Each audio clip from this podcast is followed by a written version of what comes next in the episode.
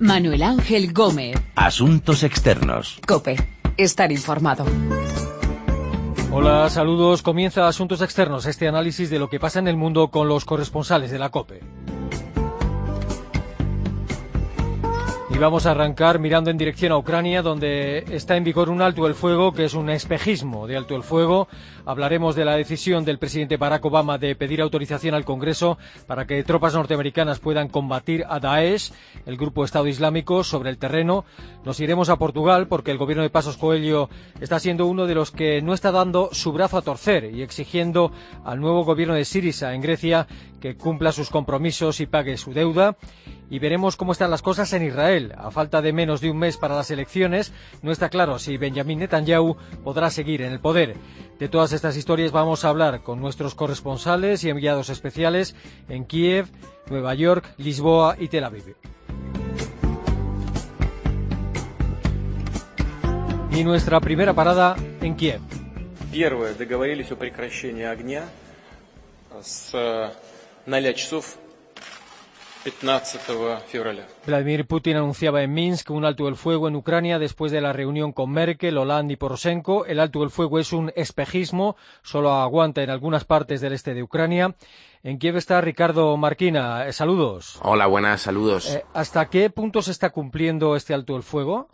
Pues por un lado no se ha cumplido en ningún momento el proceso de paz. Si somos estrictos, pues hasta ahora ha sido un continuo el bombardeo en la batalla por Debalsevo, donde se han retirado hace unas pocas horas los soldados del ejército ucraniano. Y por otro, la paz ha sido una constante en la mayoría de los territorios, como aquí en Donetsk, en Lugansk en Mariupol. Algo me dice que había una letra pequeña que no conocíamos en los acuerdos de Minsk que dejaban que el tema de Debalsevo se resolviese por la vía militar. Sea como fuere, Ahora esperamos cuál será el siguiente paso, ya que Poroshenko, el presidente ucraniano, hubo de tragarse el sapo de anunciar la capitulación de Debalsevo, no da por roto el proceso de paz, por lo que entendemos que quizás sea ahora posible, toda vez que los separatistas se dan por satisfechos con este territorio. Y además, han anunciado que será ahora el comienzo de la retirada del armamento pesado. Uno de los puntos más complicados es de Balsevo, como comentabas, eh, de donde ya se ha retirado el ejército ucraniano. Las milicias prorrusas no están permitiendo la entrada a los observadores de la OSCE. Bueno, ni de la OSCE ni de los eh, periodistas, ya que allí hay mucha tela que cortar. Para empezar, de Balsivo es la muestra palpable de que los prorrusos bombardean ciudades como la hace el ejército ucraniano y a civiles, algo que han negado categóricamente. Y también la prueba irrefutable de que hay miles de militares, sean voluntarios o no, rusos, combatiendo en Ucrania, como voluntarios o como mercenarios o como se les quiera llamar, pero rusos luchando en otro país.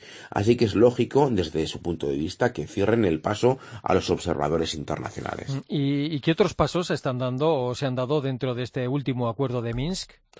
Ninguno por el momento, hasta que las armas de gran calibre callen totalmente, no se dará por, no se dará paso a su retirada y al intercambio de prisioneros, el siguiente punto que estaba previsto en los acuerdos de Minsk. Eh, continúan entrando armamento y hombres en apoyo de, las separatistas eh, de los separatistas prorrusos por la frontera entre Rusia y Ucrania. Eh, ¿El gobierno de Kiev tiene algún control sobre esta frontera?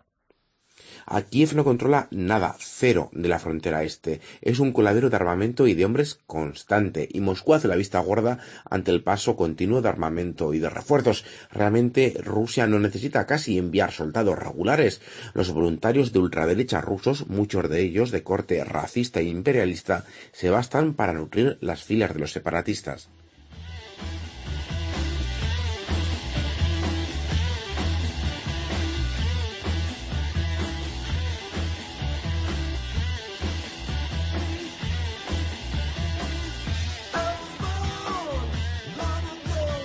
Frágil, el espejismo de alto el fuego en Ucrania y en Estados Unidos, Barack Obama quiere dar otro paso en la lucha contra Daesh, contra el grupo Estado Islámico. This resolution reflects our core objective to destroy ISIL. It supports the comprehensive strategy that we've been pursuing with our allies and our partners. El presidente de Estados Unidos decía que el principal objetivo es destruir este grupo yihadista. Obama pide autorización al Congreso para combatir a Daesh sobre el terreno. Nueva York, Carolina Martín, saludos. Hola, buenos días. Hola. Eh, ¿Por qué da este paso Obama? Eh, quizá porque tiene claro que más tarde o más temprano se va a ver obligado a tener soldados combatiendo en tierra, en Irak o en Siria. Hombre, eh, Obama, cuando explicó el otro día la entrega del, del borrador, decía que que esto no significa o que no sea una llamada a desplegar las tropas de combate en el terreno o una nueva guerra como Afganistán o Irak, sino que esta acción lo que pretende es demostrar que el objetivo es destruir a los extremistas islámicos. Una estrategia que, viene desarrollando en los últimos meses de la mano de la coalición internacional forjada en la cumbre de la OTAN celebrada en Gales en septiembre. Y bueno, esta resolución lo que hace es eh, derogar la autorización de 2002 para la guerra de Irak y limita la acción de, de esta fuerza por tres años. También Obama tendrá que rendir cuentas ante el Congreso cada seis meses. Exactamente qué es lo que quiere Obama, qué, qué es lo que le pide al Congreso. El, eh, Obama lo que le ha pedido es autorización para el uso de la fuerza contra el Estado Islámico. Lo ha hecho a través de este borrador, un documento que presentó el pasado 12 de febrero y que ahora se tiene que debatir en el Congreso y que autorizaría efectivamente que en cualquier momento pudiesen eh, desplegar tropas no exactamente para combate, que es un poco lo que deja, es un poco ambigua la, la resolución y de hecho algunos republicanos y demócratas ya apuntan que a lo mejor hay que revisar. Eh, ¿Qué receptividad hay en el Congreso a esta, a esta solicitud de la Casa Blanca? Pues como no, hay, no, no, podía ser de otra manera, hay división de opiniones. En Estados Unidos se lleva mucho la polarización eh, constante entre los dos frentes y ahora la, las dos cámaras están controladas por mayoría conservadora. En, este caso, eh, lo que sí hay es eh, como una división diferente. La lucha contra el terrorismo y la participación en las guerras genera una división distinta. Hay unos que son favorables a la intervención militar, otros más precavidos, que apuntan eh, que ya son 13 años de presencia estadounidense en Oriente, en Oriente Medio. Algunos republicanos no ven con buenos ojos esa limitación a tres años que figura en el borrador y algunos demócratas han expresado sus dudas por la vaguedad de, este primer documento que parece una carta blanca en términos geográficos de fuerzas a utilizar para cualquier caso de, de terrorismo. Así que, bueno, la unidad interna que Obama eh, menciona y reclama, eh, como estos días en la cumbre de, de, la Casa Blanca contra el extremismo violento, parece que es incierta. ¿Y cuál es la sensación? ¿Qué, qué, qué sensación hay en Washington sobre la efectividad de los bombardeos que está realizando la coalición internacional sobre posiciones de Daesh en, en Irak y en Siria?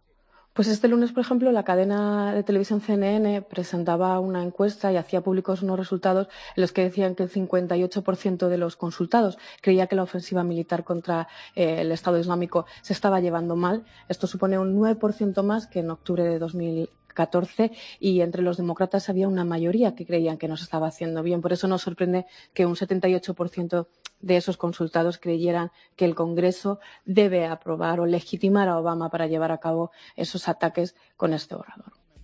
Yo me muevo con el tiempo, soy las ganas de vivir, las ganas de cruzar, las ganas de conocer lo que hay después del mar. Yo espero que mi boca nunca se calle. Obama pide autorización para combatir sobre el terreno a Daesh. Mientras tanto, en Portugal no están dispuestos a permitir que Grecia no cumpla los compromisos pactados para pagar su deuda. É de longe o país, dentro uh, da União Europeia, que em percentagem do seu produto, maior esforço fez de apoio e de solidariedade em relação à Grécia.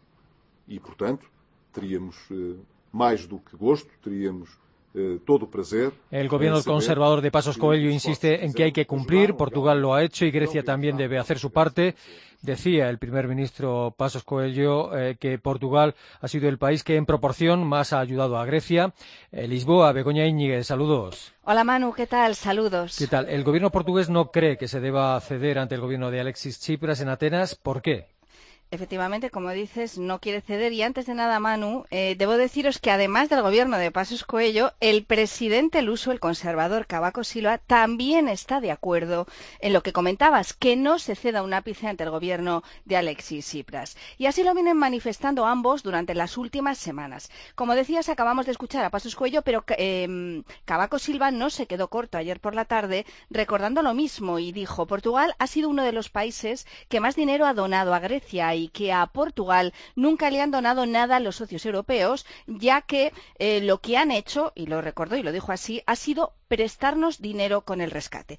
Y la razón de esta postura, como me preguntabas, es que Pasos y Cavaco se mantienen fieles a sus principios de cumplir lo impuesto por la Troika y realizar todos los recortes precisos como única salida a la crisis Manu y a los problemas en los que Portugal estaba inmerso en abril de 2011. Y además, a siete meses de las legislativas, todo parece indicar que Pasos no está dispuesto a cambiar su postura. Además, Portugal va a pagar por anticipado parte del rescate, parte de la ayuda que le concedió la Troika.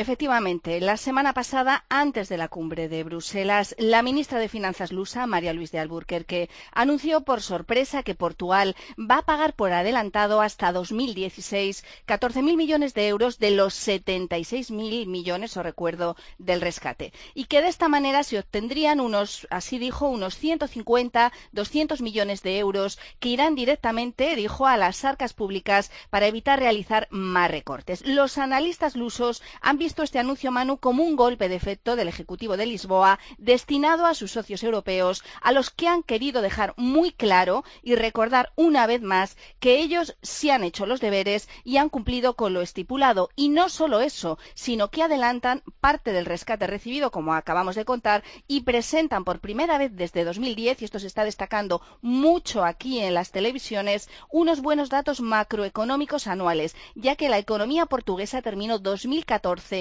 con un crecimiento del 0,9% del PIB a una décima de las previsiones del Ejecutivo de Pasos Cuello.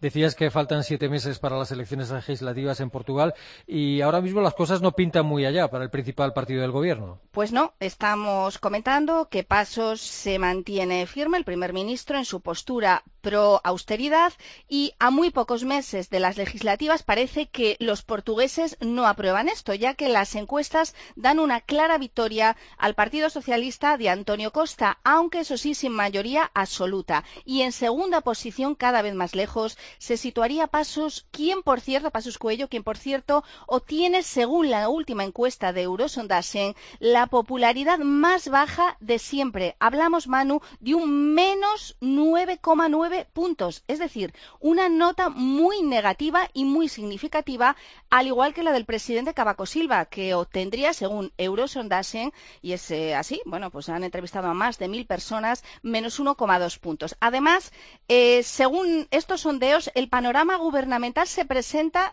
incierto, ya que como el Partido Socialista no tendría mayoría absoluta, se va a ver obligado a negociar. La izquierda está cada vez más dividida y a Pasos y a Paulo Portas, que son ahora mismo los que forman parte de la coalición gubernamental, no les daría para gobernar. Mirando hacia esas elecciones legislativas, en Portugal también ha surgido un partido de corte, del corte de Sirisa y de Podemos, pero no parece que esté teniendo mucho éxito. Pues no, eh, se trata y hablamos del Partido Libre del eurodiputado Rui Tavares, que tiene un corte muy similar, efectivamente, al de Sirisa y además muy buenas relaciones con Podemos. El propio Rui Tavares salió hace unos meses del bloque de izquierda, que es similar a Izquierda Unida, para fundar Libre. Además, antes de Navidad, cuando Pablo Iglesias estuvo en Lisboa, se reunió con Rui Tavares y participó en un mitin del bloque de izquierda, aunque las encuestas le dan un resultado muy pobre a Libre, que se quedaría, según Eurosondaje, tan solo en uno o dos escaños.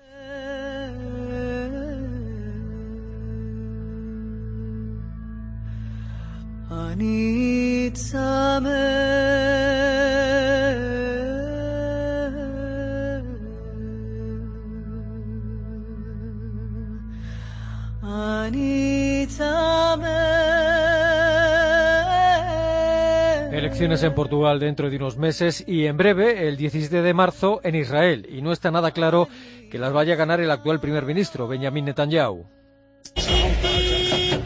מגיעים לירושלים, אח שלי? קחו שמאלה!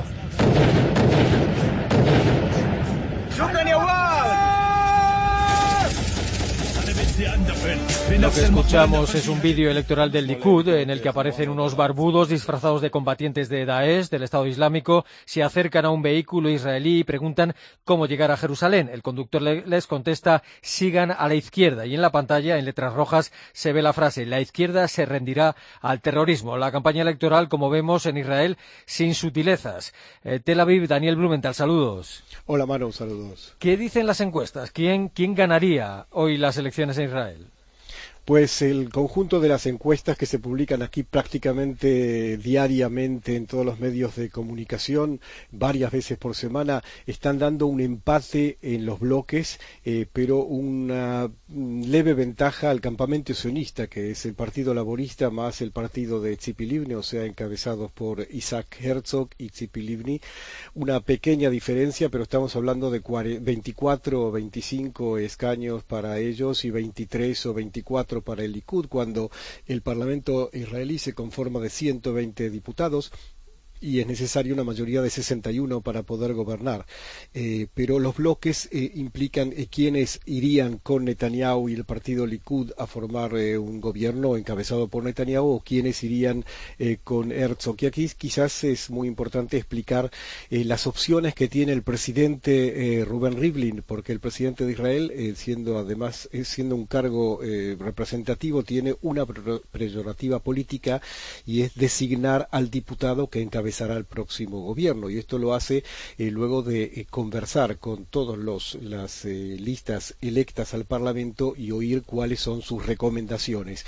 Pero tiene opciones libres. Una puede ser el partido que ha obtenido más votos y podría ser el Partido Laborista con uno o dos escaños más que el Likud o el bloque que, que tiene la posibilidad de formar el gobierno, por supuesto. Eh, ¿Qué partidos forman parte de, esta coalición de izquierdas que podría arrebatarle el poder a Netanyahu y, y quién lidera esa coalición? Bueno, llamemos la coalición de centro. Eh, centro tendiendo a la izquierda. El campamento sionista del Partido Laborista de Herzog y Livni, como te dije antes, Meretz, que es el partido de izquierda israelí, que en las últimas eh, elecciones tuvo eh, seis diputados, y quizás, bueno, partidos de centro como el Yeshatid, del partido del ex periodista Yair Lapid, que en las anteriores elecciones de la nada surgió con 19 diputados y los censos le pronostican ahora dos eh, o 13, y un eh, nuevo partido, Kulanu, de Moshe Cajalón, un ex ministro del partido Likud, eh, peleado acérricamente con Benjamin Netanyahu, que se escindió, salió del Likud y formó su propio partido. y quizás la sorpresa, la lista árabe unida que si bien no entraría en una coalición, eh, podría, eh, es por supuesto un gran no para el apoyo a Netanyahu y sería eh, en apoyo al centro izquierda. Precisamente, ¿qué papel juegan en esta ocasión los partidos árabes israelíes? Bueno, es muy peculiar. los árabes israelíes constituyen el 20% de la población de Israel.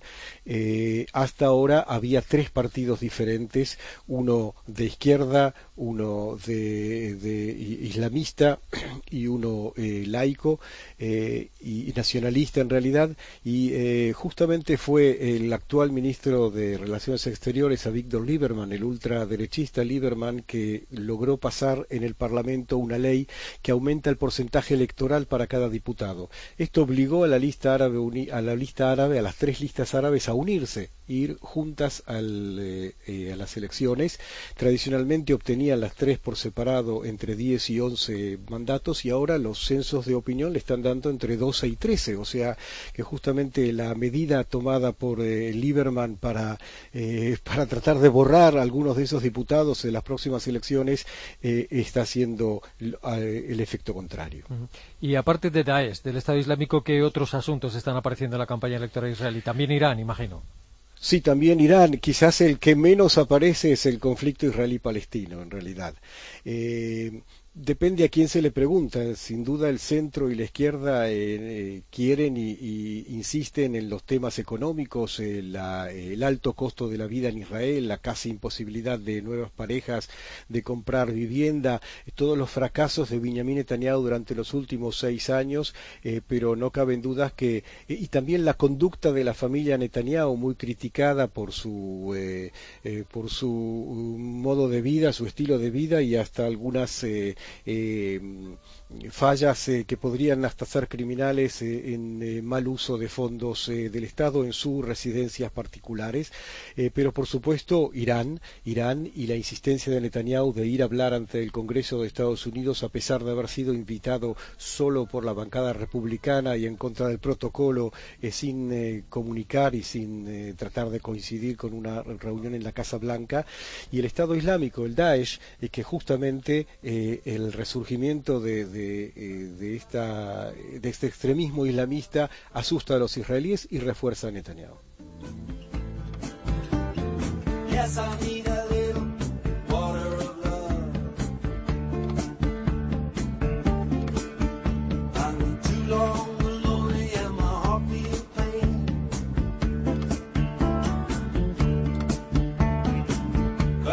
Las elecciones de mediados de marzo en Israel, en las que no está nada claro que vaya a repetir victoria el Likud, el gobierno de Portugal que exige que Grecia cumpla sus compromisos y pague su deuda tal como se pactó, el presidente Barack Obama pide autorización al Congreso para que tropas de Estados Unidos, si es necesario, luchen contra los yihadistas de Daesh sobre el terreno y el espejismo de alto el fuego en Ucrania. Son las historias de esta edición de Asuntos Externos en la que hemos contado con nuestros corresponsales y enviados especiales en Tel Aviv, Lisboa, Nueva York Kiev. Recuerden que nuestra dirección de email es asuntosexternos.cope.es y que también estamos en Twitter, Asuntos Externos Todo Junto. La semana que viene volvemos con Asuntos Externos aquí en cope.es.